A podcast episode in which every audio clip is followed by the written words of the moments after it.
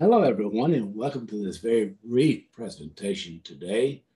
You're not changing what you're becoming. Wow, what a power statement that is. You're not changing, you're becoming. Becoming who?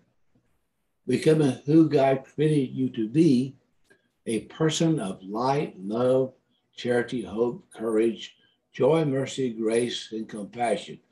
God made you for such a time as this and those shallow pieces and places that you decided to adore yourself with, that you're clinging to with so much greed and fear, well, let those things fall off of you.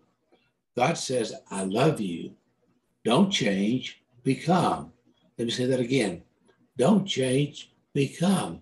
Don't change, become who I wanted you to be because I created you that way. And I'm going to keep telling you this until you remember it. You're not broken. You're breaking the part, the darkness into like dawn, dawn when it breaks. It's a new day. Become, become who you really are. So, who are you?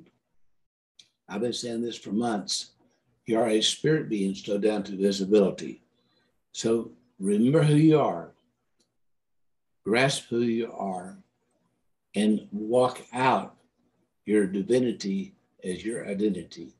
This is Dr. Cecil Cockerham saying, Be blessed today because you already are. And if you need help, hope, or healing, you can always email me at Dr. Cecil at teachtruth.net and I'll be able to get with you and we can do a private Zoom evaluation.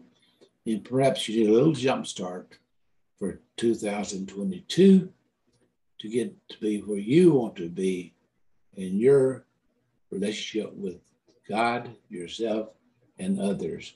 And again, be blessed because you already are. Bye bye now.